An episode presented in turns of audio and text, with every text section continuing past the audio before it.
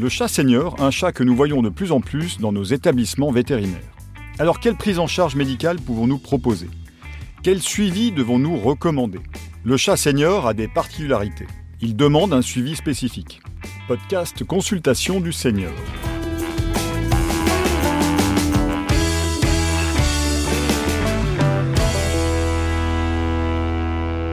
Bonjour à tous, podcast Science. Comme pour les humains, nous sommes en effet capables d'aider les chats à mieux vivre et plus longtemps. Nous en avons déjà parlé dans un précédent podcast. Mais aujourd'hui, nous allons parler plus de médecine. Alors pour parler de médecine et de chats seniors, j'ai le plaisir d'accueillir Laure Ledroit-Bellet. Bonjour Laure, je te laisse te présenter. Bonjour Cyril, je suis responsable technique pour le laboratoire Boehringer-Ingelheim. Je suis en charge de tous les produits thérapeutiques qui soignent les pathologies, dont celle des chats seniors. Mais eh écoute, ça tombe bien puisqu'on va parler du senior. Tout d'abord, on va commencer par un point important pour qu'on soit tous sur la même longueur d'onde. Les différents stades physiologiques. Suivant les dernières publications internationales, les différents stades physiologiques sont les suivants. Chaton jusqu'à 1 an, jusqu'à 6 ans adulte, à partir de 7 jusqu'à 10 mature, alors c'est le terme anglais, on, peut dire mature en français aussi, et au-delà de 10 senior. Donc là aujourd'hui, nous on va parler des matures et des seniors, c'est-à-dire du chat de plus de 7 ans. Alors quel suivi proposer? Laure, qu'est-ce que tu en penses? Ah, C'est un vaste sujet. Alors ce suivi va vraiment être fonction des pathologies parce qu'on sait que le chat senior, enfin mature et senior, va avoir de nombreuses pathologies. On a des notions de prévalence qui sont connues pour un certain nombre de ces maladies. On sait qu'on a environ un chat sur trois de plus de 7 ans qui va présenter une maladie rénale chronique, ce qui est relativement important dans cette population. Un chat sur cinq de l'hypertension, on en a parlé dans notre précédent podcast. On a aussi de l'hyperthyroïdie, à peu près 10% de la population de, chez, de ces seniors. Et puis sans compter l'arthrose dont on a déjà parlé avec des prévalences qui sont énormes. Oui, on va jusqu'à 9 chats sur 10, hein, c'est ça que tu disais, à partir de, de, 10 ans. Hein. À partir de 12 ans, oui. À partir de 12 ans. Donc ce sont euh, différentes maladies qu'on connaît euh, plus ou moins bien et qu'on va devoir suivre pour ces chats-là euh, qui, qui, commencent à les voir apparaître. Alors, ça, c'est le suivi pathologique, mais il y a aussi le suivi du chat en bonne santé, et le principe étant de faire de la prévention. Donc, moi, ce que je conseille, c'est de faire euh, un suivi très rapproché pour détecter ces maladies le plus tôt possible. Les clients vivent avec leur chat comme un enfant, et ils sont prêts à ce qu'on leur propose un certain nombre de suivis particuliers, parce qu'ils veulent qu'on leur propose maintenant le meilleur, leur chat et leur enfant. Alors, combien de visites par an? Quels examens?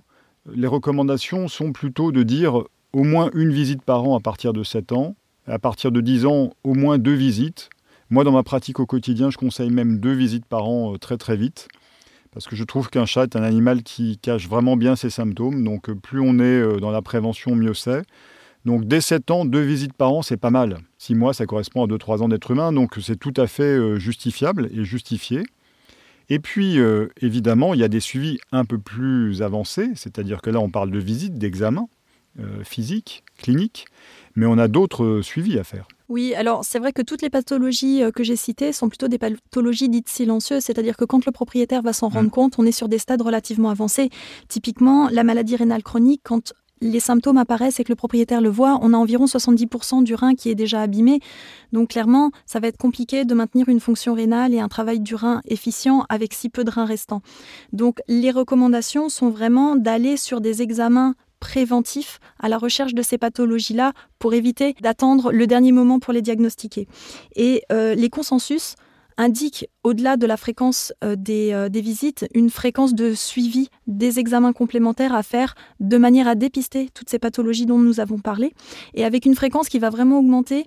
Et si le chat présente une ou plusieurs de ces pathologies, on peut monter jusqu'à des suivis 3 à 4 fois par an. Moi, je suis tout à fait, parce que tu vois, même pour un chat qui a une seule maladie qui n'a pas de comorbidité, je conseille de faire un examen tous les 3 mois. Comme déjà, un chat en bonne santé, on conseille de le faire tous les 6 mois, donc un chat en, malade, tous les 3 mois, c'est tout à fait justifié. Alors, sur les suivis euh, classiques pour le chat euh, dans la prévention, ça va être cet examen clinique et aussi des analyses de sang, des analyses d'urine, le suivi de la pression artérielle. Donc, par exemple, en rythme, ce qui est recommandé, c'est de faire au moins une analyse de sang et une analyse d'urine une fois par an, dès 7 ans. Et en ce qui concerne la pression artérielle, c'est même de le faire deux fois par an dès 7 ans. Et de maintenant, on conseille de faire la pression artérielle avant 7 ans, au moins une fois par an. Donc, on a vraiment euh, des choses à mettre en place pour cette consultation senior en bonne santé. Qu'est-ce qu'on va regarder dans ces analyses? Qu'est-ce que tu dirais, toi? Je compléterais si euh, je pense à autre chose. Si on est plutôt dans l'optique de le faire un peu par ordre euh, de prévalence, on va aller vraiment sur de la maladie rénale chronique. Hmm. Donc ça va être l'urée, la créatinine, la SDMA, qui est un paramètre qui est apparu ces dernières années, qui est très intéressant parce qu'il va diagnostiquer beaucoup plus tôt. On a à peu près seulement entre guillemets 40% du rein qui va être atteint quand la SDMA va commencer à monter. Et on sait qu'on va diagnostiquer à peu près 17 mois plus tôt une maladie rénale chronique. Donc c'est très intéressant. On va aller sur la mesure de tension, on en a déjà parlé on a à peu près 40% des chats qui vont être déjà hyperthyroïdiens au diagnostic de la maladie rénale chronique. Donc si on découvre un peu par hasard une maladie rénale chronique, le deuxième examen que j'irai faire, ce serait une mesure de tension pour voir si on a déjà de l'hypertension ou pas. Et on sait qu'on a à peu près 17% des chats qui vont devenir hypertendus dans l'année qui va suivre le diagnostic de la maladie rénale chronique. Donc c'est relativement important. Et n'oublions pas un autre examen qui est l'examen de l'urine, l'analyse d'urine. Donc ça, c'est toujours un truc qui est un peu, qui est un peu oublié parce qu'on n'ose pas le faire, on ne sait pas comment le faire. Mais l'analyse d'urine est importante pour euh, la densité urinaire, compléter le diagnostic sur la maladie rénale ou d'autres maladies. Hein. Euh, N'oublions surtout pas cet examen-là. Effectivement, c'est un examen qui est très intéressant pour la recherche notamment euh, de la protéinurie, pour la recherche aussi de euh, co-infections. On va penser au diabète et euh, aux, surinfections. Et puis ça permet de passer un petit coup de sonde quand on fait des cystosynthèses qui finalement sont relativement bien acceptées. Tu confirmeras, Cyril, dans ta pratique? Oui, je suis tout à fait d'accord avec ça. Et en même temps qu'on met le petit coup de sonde, on le fait payer aussi. Ça, c'est juste le petit point business. Et on va voir les reins. Ok. Moi, je rajouterai un truc dans l'analyse de sang, tu vois, ce qu'on appelle le minimum database en anglais, là. C'est aussi euh, ce qui est en biochimie, donc protéines, euh, la latte. Euh, donc ça, c'est aussi intéressant à voir. La glycémie, évidemment. Euh, à partir de 10 ans, mais on peut le faire dès 7 ans. J'ai même eu un chat, tu vois, euh, mon chat, qui a une hyperthyroïdie alors qu'il avait 5-6 euh, ans. Tu vois, c'est quand même pas. Ça, m'est tombé dessus. Donc, moi, je conseille même la thyroïde dès 7 ans. Hein. Alors, il faut y aller, d'autant plus qu'on sait qu'on a à peu près 10% de la population senior qui est hyperthyroïdienne. On sait qu'on a un lien très étroit entre la fonction cardiaque, la fonction rénale, la fonction thyroïdienne. On sait qu'on a des maladies rénales qui sont masquées par de l'hyperthyroïdie. Donc, si on a une suspicion sur un animal qui maigrit, il faut aller voir la thyroïde.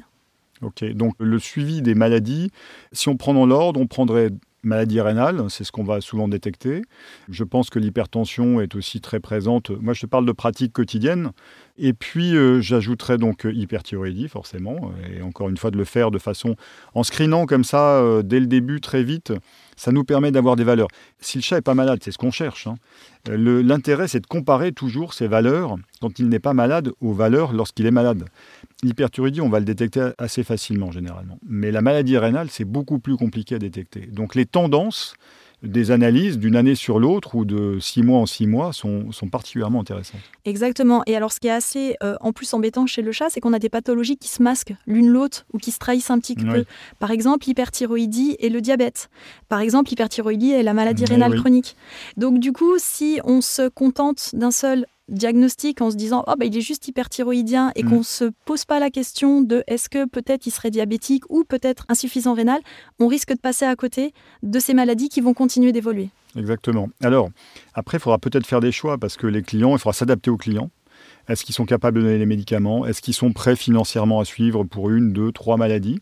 Ce seront des choix à faire parfois qui seront un peu difficiles, mais ça va faire partie de notre quotidien. Exactement, surtout que du point de vue du clinicien, on a quand même des symptômes qui sont relativement équivalents dans certaines de ces maladies. Je pense à la maladie rénale chronique, je pense à l'hyperthyroïdie, je pense également au diabète, avec une augmentation par exemple de la prise de boisson. Donc mm. on va avoir des propriétaires qui vont arriver en disant mon chat est diabétique, mais en fait il n'est pas du tout diabétique, il est hyperthyroïdien. Mm. En plus, ils arrivent avec Docteur Google, hein, c'est-à-dire qu'ils ont déjà des infos, mais qui ne sont pas les bonnes. Alors, dans les maladies, on a parlé des maladies principales, mais évidemment, sans oublier tout ce qui est cancer, euh, entéropathie, euh, maladie dentaire, j'insiste, et on a eu un podcast aussi là-dessus, parce qu'on voit beaucoup de chats, malheureusement, avec des dents toutes pourries, alors que si on les avait pris plus tôt, ça serait mieux passé. Et puis on peut aussi parler d'une conséquence avec le, chat euh, vieillissant sur son suivi, ça va être l'anesthésie. Donc dès qu'il faudra l'anesthésier, il y aura des choses particulières à mettre en œuvre. Avoir une fluidothérapie euh, au moment de l'anesthésie, souvent, surveiller l'hypothermie.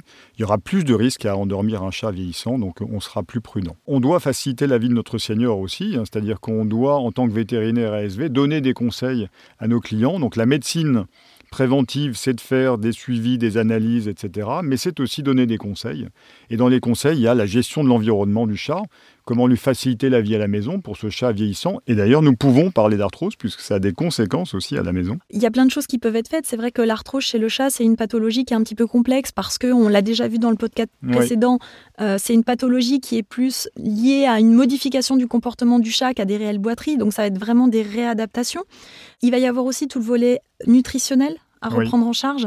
L'animal vieillit, les besoins sont différents. On sait que euh, le rein qui travaille énormément à l'élimination des protéines, il va falloir le, protéger en donnant une alimentation qui soit un petit peu moins difficile à gérer en termes d'élimination. Et puis parce qu'on sait qu'on a des pathologies ostéo-articulaires liées aux maladies chroniques qui sont partiellement liées à l'alimentation. On va conseiller par exemple une alimentation de plus en plus humide oui. On va aussi multiplier les points d'eau pour que le chat accède plus facilement à l'eau, puisqu'on sait déjà que c'est un petit buveur, mais là, encore plus s'il a de l'arthrose ou s'il vieillit, qu'il se déplace difficilement, qu'il n'y pense pas aussi, qu'il a des troubles du comportement.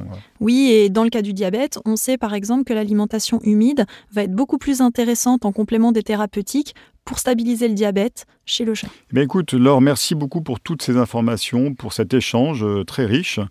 Donc euh, j'insiste sur le fait que le senior a besoin d'un suivi vraiment adapté, un suivi particulier, c'est-à-dire au moins une à deux visites par an, si possible deux, ainsi que des examens complémentaires.